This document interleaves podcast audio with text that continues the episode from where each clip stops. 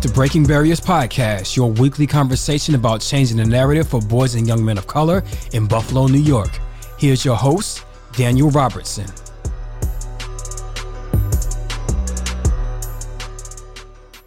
Hello, hello. Welcome to the Breaking Barriers podcast. I am your host, Daniel Robertson. Uh, we have a special episode here today. I'm joined by uh, four young men of color that are doing some great work in the city of Buffalo. Today's uh, conversation is going to be dedicated to uh, just talking about a, a, a, great program that we have in Buffalo that's dedicated to uh, helping dads be more engaging fathers. And we're also going to have a, a very in depth conversation just about fatherhood and the duties and responsibility that we as, uh, as men have to be present in the lives of our children. Uh, so without further ado, let's go around and do some introductions. Eric, how about we start with you and just uh, kind of give us your name uh, and tell us about the work that you do. Well, my name is Eric Maldonado. I work for Say Yes Buffalo. I'm the Compliance and Family Support Specialist Supervisor.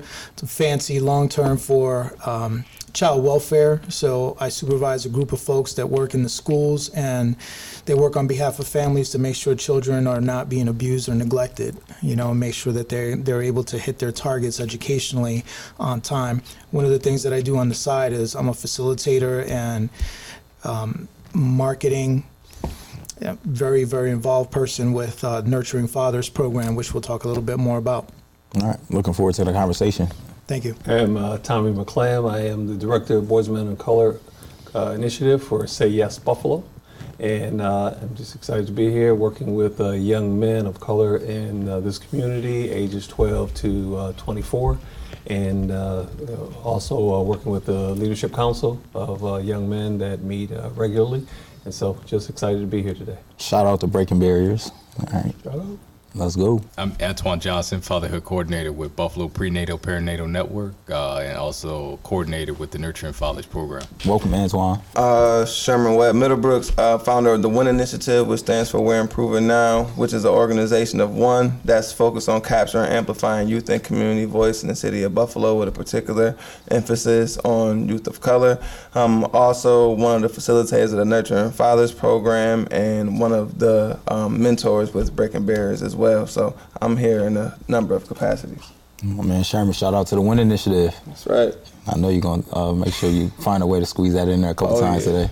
So before we dive in, I just gonna want to kind of highlight that the Nurturing Fathers program, Breaking Barriers, these uh, initiatives. I'm not gonna. Well, let me back up and, and, check myself. These movements are. Um, they happen because of the partnerships and relationships that Say Yes has within the community. So um, Antoine, we know you're over at Buffalo Prenatal, Buffalo Prenatal, and uh, Eric, you're over at Say Yes. But you guys uh, have come together to actually tag team the Nurturing Fathers program. So I'd like to kick it over to you guys to jumpstart the conversation. And I know Sherman is involved as one of the facilitators, and Tommy, you're actually also involved too because you sit on the Nurturing Fathers Task Force. Uh, right. So, Eric or Antoine, you guys want to just kind of tell us about the program? Yeah. So. I found out about the program back in 2017 uh, after attending a program called the Fatherhood Connection, which was uh, founded by Reggie Cox out of Rochester, New York. So after going through that training, I was uh, a little later hired at Buffalo Prenatal, where I became the fatherhood coordinator and then had an opportunity to partner with some folks from Say Yes uh, to start the Nurturing Fathers program. I'll let Eric speak a little bit more about it. Um, yes, thank you, Antoine. I think uh, one of the the more important things that we need to talk about um, with regard to all this was just the fact that there were so many fathers absent, right? So this vacuum of um, 17 million children being raised in a home without their fathers, their biological fathers present across the nation creates, you know, for us some some urgency, right? So here in Western New York, looking at those numbers, that bears out. Like I said earlier, I work in child welfare, and I can tell you that 90% of our cases don't have dad living at home. Um, so major problem. Big problem, big time. Um, so Carol Maurer, you know, used her contacts. She's a previous commissioner of social services. Used her contacts to bring Mr. Reggie Cox down from Rochester to do this one-time training for our staff, so our staff can see. Um, that it's possible to engage dads and that we should be engaging dad. It shouldn't be, you know, mama's baby, daddy's maybe. The whole scenario is mom's dads and the child together, whether or not they're living together and supporting each other. Um, they have to co-parent. So, long story short, um, we actually started working on not just training our staff, but seeing what can we do locally to keep this going right because it can't just it can't just live within one organization so um, one of the things we did early on is you know try to encourage other organizations to partner with us or to go out on their own and, and seek funding. I think one of the best things we could have done was to work with Luann Brown, the executive director of Buffalo Prenatal Perinatal Network, um, and, and work on her behalf and help her to secure a grant through the Oishei Foundation because that's, that's where all of this started. Um, so once we had a couple of, couple of groups trained and underway, um, then it became a matter of you know how do we how do we keep this going long term? How do we sustain it? So um, after that, we were able to bring in bring in other facilitators like Sherman Webb um, and some guys in the community, Mike McKnight, Terry Say. So um, I, I mean, it's it's a blessing really to be able to work with other organizations on a goal like this because it is so important. That's amazing, Eric. And I, I just want to highlight again, partnership is at the cornerstone of what Say Yes is all about. And just shout out to all of those individuals that you mentioned. Big shout out to the Oishei Foundation. Uh, first class of Oishei Scholar right here back in 98. Just had to throw that out there. There you go. Um, now, Sherman, you tend to uh, you tend to co-facilitate the uh, the sessions uh, when nurturing fathers uh, actually takes place. Uh, so, can you just talk about what actually happens during that time? Yeah, absolutely. So um, when we bring the dads together, it's it's usually like we ha- we have our PowerPoint, which is usually no more than ten slides, because you know folks don't want to be inundated with information. We want to actually create um, a safe and nurturing space, and beyond creating what we like to you know call a safe space, we want to create a brave space um, where the brothers can um, talk about things that they don't normally get a chance to talk about. Like I said, in a safe and structured environment where the conversation is facilitated uh, by brothers who can relate relate. A lot of the things that we focus on have to deal with reflecting um, on like our own childhoods and the impacts of uh, having our fathers there or not having our fathers there and the impacts of other male role models in our lives. One of the philosophies we preach constantly is keep toss add where we're constantly um, just advising the brothers to really reflect on things that may have worked in their lives and um, what's working currently with their kids now and how they can grow on that. So keep keeping those things present, tossing the things that have been um, not beneficial to them and then seeing what new things they can kind of add into their repertoire. So it's really focused on growth and development and it kind of functions as a quasi support group for the dads too as well. Nice. So these sessions they actually take place a couple times throughout the year. Can Antoine or uh, Eric, can you kind of give some shed some light on uh, when they occur, how they occur? Sure. So so typically we've been running groups uh, twice in the fall, twice in the spring, right? Uh, and so uh, we usually do them during a weekday. Either we've we've done one on Tuesday. I think we have one on uh, Monday and Tuesday right now. But we usually run them from about six to eight o'clock in the evening. We try to uh, have it around a time that's accommodating for working parents and things of that nature, so they're not inconvenienced uh, by having to do something during the day. So, if, say if I, I was a dad, right, want to be, become more engaged uh, with my son, daughter, children what would I expect when I walk into one of these sessions?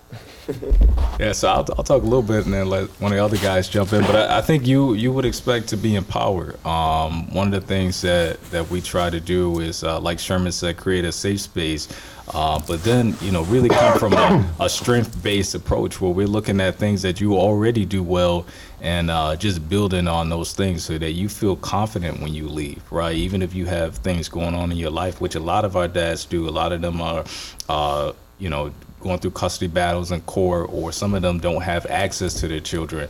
Um, but we try to make them feel confident when they're leaving. So not only do they want to come back, but when they're in the community, they're not looking down on themselves. Big ups. Eric, did you want to chime in there? I know you attend yeah, the create, sometimes. Yeah, so um, one of the big things that we want to do is make sure that they feel that there's a connection to the community. So Antoine is good about bringing in other community-based organizations that provide a certain type of service so that the fathers can see that there are other resources out there, right? So for example, yesterday we had Help Me Grow come in and, and present. So Danielle Galensky and, and Gerald, they came in and they talked about developmental stages and how to um, how to get down on the floor and actually play with your child and encourage them and praise them. So um, they hear this this kind of thing from us, but it's good for them to hear it from other agencies as well, and just gives them an opportunity to have more exposure so that they know what other resources are out there in the community. So, for example, um, a lot of them didn't know that Say Yes has free legal clinics in five five areas around the city that they can access. Right. I needed So- those a couple years ago. there's quite a few men who would, who would be able to use that. Absolutely. Um, so, um, so like I said, Antoine's very good about scheduling those and making sure that, that it fits in time with what it is that we're talking about for the day. So yesterday would have been our mock play session. So it was a great opportunity for Help Me Grow to come in and show them, you know, with blocks and, and toys and going through certain activities, um, how they can actually interact with their child more effectively and get them to learn more. One of the other things um, that we do in terms of facilitation and our facilitation style is um, we're not really uh, preaching at the fathers or at the or at the, the, the men who come to the program, um, and it's not really focused on like harping on some of the negativity negativity that's surrounded around fatherhood. Um, and also our, our philosophy really is more so like popular education where everybody is teaching and everybody is learning. So us as facilitators, we aren't necessarily standing up there claiming to be experts per se. Um, we're just there to hold space and facilitate the dialogue and make sure that the information um, gets across to the brothers in a way that they can interpret it for themselves. So that's another thing that we really try to focus on. Where for the most part, when we facilitate, we're not like standing up lecturing. We're usually sitting down um, in a circle or in a U shape where everybody can see each other and we share a meal with each other. So it's really like creating that sort of like um, family and community environment where we can build a brotherhood with each other too. So that way they can feel that there's a level of support uh, for them in the community once the 13 weeks are over. Nice, Tommy. I want to loop you into the conversation. Um, you sit on the uh, the Nurturing Fathers uh, task force. Can you so can you can you talk about what your role is in that space? And I'm thinking about an event that uh, that task force actually helped to put together at the beginning of the year. So can you kind of talk about the, the impact that that had? Uh, I think you're referring to take your uh, child to school. Take it, yeah. And so what we uh, did, they're part of the task force, but I'll kind of tell you a little bit how I got involved in the task force is that uh, Eric uh, had came and kind of asked me if I would uh, kind of be a part of it, and uh, they were doing the initial the initial class over uh, in the uh, Langfield area. And so I, in my mind, I had made up my mind that I was going to go in, dip in, let Eric see me, and then okay, dip out, and I was kind of done because it was on a Thursday evening, and I was like, you know, I was tired. And Been so, at work all day. Yeah, you work, so it was kind of like okay, yeah, And we know you hi, grind. Eric and deuces, and I'm out. All right, but I actually went in, and, and when I sat there, I got it, it just uh, intrigued by what was going on in the room, and, and to see so many young men from the community actually come in, and then to see the number of young men who just was looking for a way. They was looking for a way on how, how I want to be a father, and I think so often we forget that we're asking young young men to be something that they never had, and so they trying they're trying to figure out at the same time. And I saw that, and then I saw some older gentlemen there in the room, and I just saw a bond that took place, and uh, I went in there for one. I was going to dip in for five minutes, end up being there for 13 weeks. Yeah. So uh, and, so through that, that's how we came across doing uh, some of the initiatives we were doing, especially at the schools where we had. Uh, uh, and I don't remember the number number of schools we actually had. Eric, that we had 11 schools participated last year. 11, 11 schools and over 500 dads actually showed up and brought their child to school that day, and just to see the uh, the excitement on the dad's face and also the children's face, just to be sitting in the in cafeterias and eating breakfast with their dads, it, it, it showed the impact that a father could just have on just a school day of a young person because they felt better about themselves just starting that day. So it's it doesn't a lot of times it's not large things. Sometimes just those small things, and those small things can impact young people for, for, for a lifetime. I can personally attest to it because I actually tabled at my daughter's school that day, and uh, she actually had a chance to walk up to the room that I was in, and her face just completely lit up when she saw me in her school, and she saw dad at work in a sense. So um, that's my own personal tidbit on that on that on that day. we got a lot of stories from that from that one event and that's that's the kind of thing we need to continue to capitalize on is use that positive energy i mean one gentleman went up to um, family support specialist at Southside Elementary, and said, you know, this is the first time that my two young stepdaughters call me dad, call me daddy, and that was a huge mo- moment for him. The guy was almost in tears.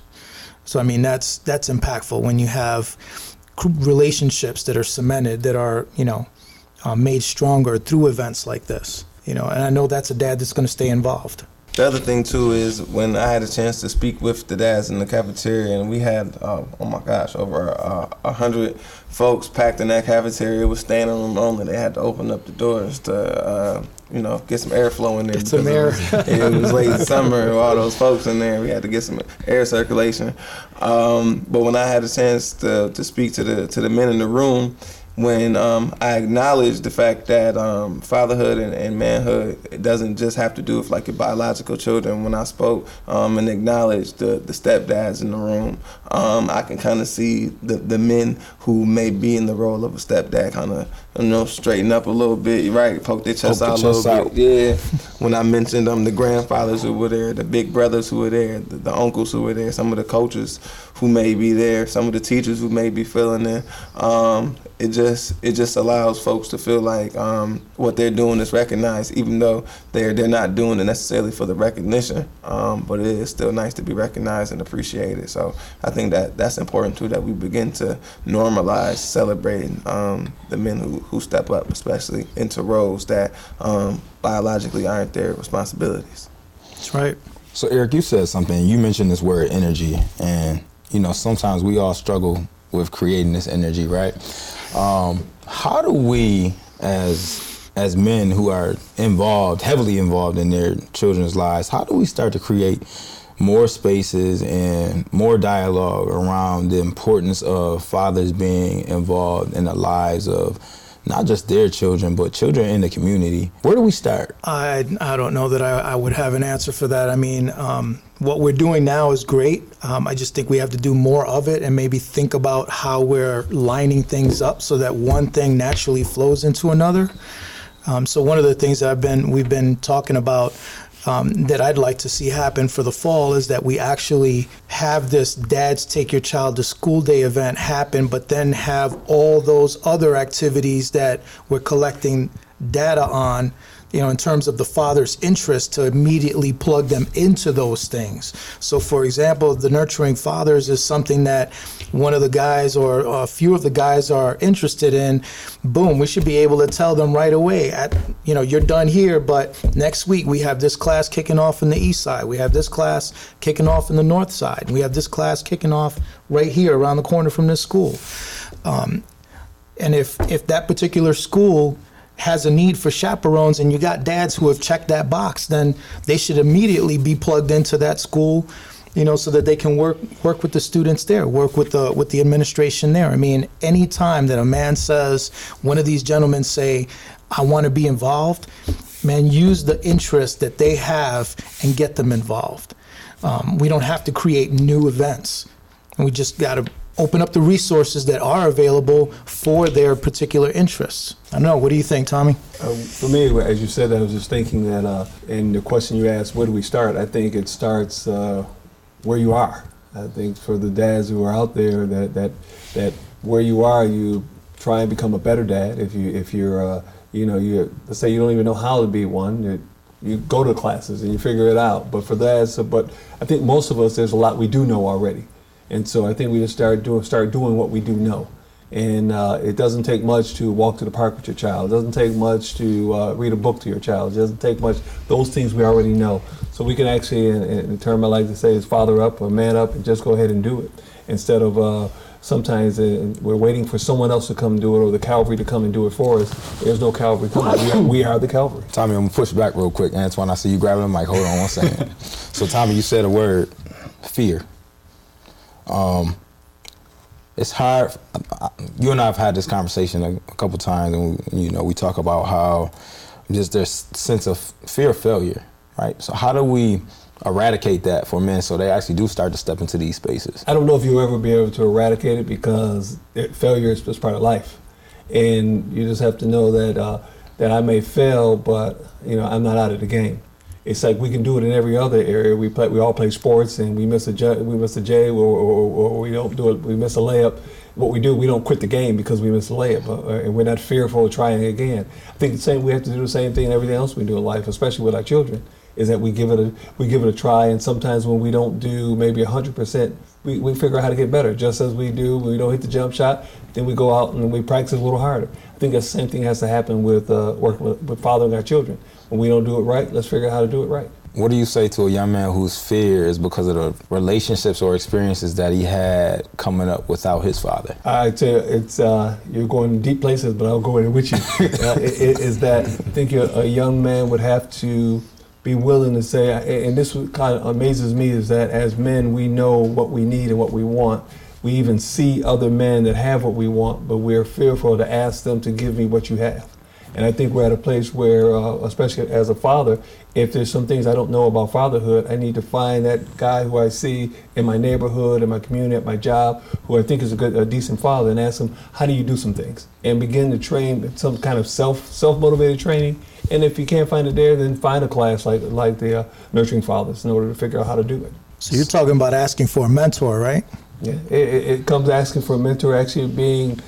Uh, being vulnerable enough to go and ask someone and for us it's like men we're, we're scared of somebody saying no and be able to go and ask no but but i care so much about my child i'm going to do whatever it takes even if it means a couple of no's to figure out what i can do to be the best father i can be so i'm surrounded by a bunch of dads so eric you know questions coming right and sherman you too so how my kids are all older though man so i know I, I but you know. still had experience. i already made a ton of mistakes i don't know that i can take a whole lot of them back but you you still got to this point. You're still you're still that. You're still working on you know building those relationships and maintain those relationships. So how did you two, Sherman and Eric, how did you two actually you know navigate the the sometimes rocky waters of fatherhood and manhood and just doing what a man is supposed to do for the kids? My kids, I have seven.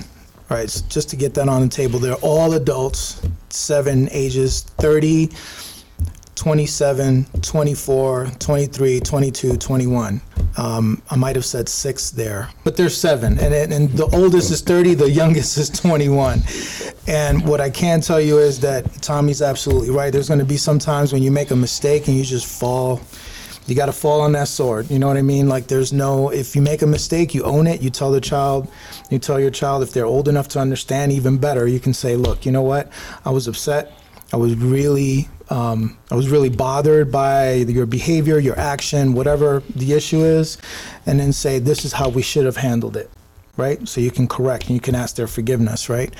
Um, other times, when you do something right, you'll know because they're smiling. When you do something wrong, you'll know, right? Because they're they're going to let you know in their own way. And sometimes it doesn't come out right away. What I found out recently is with my older children is they'll tell me now, you know, where I did really well and where I did not so well, right?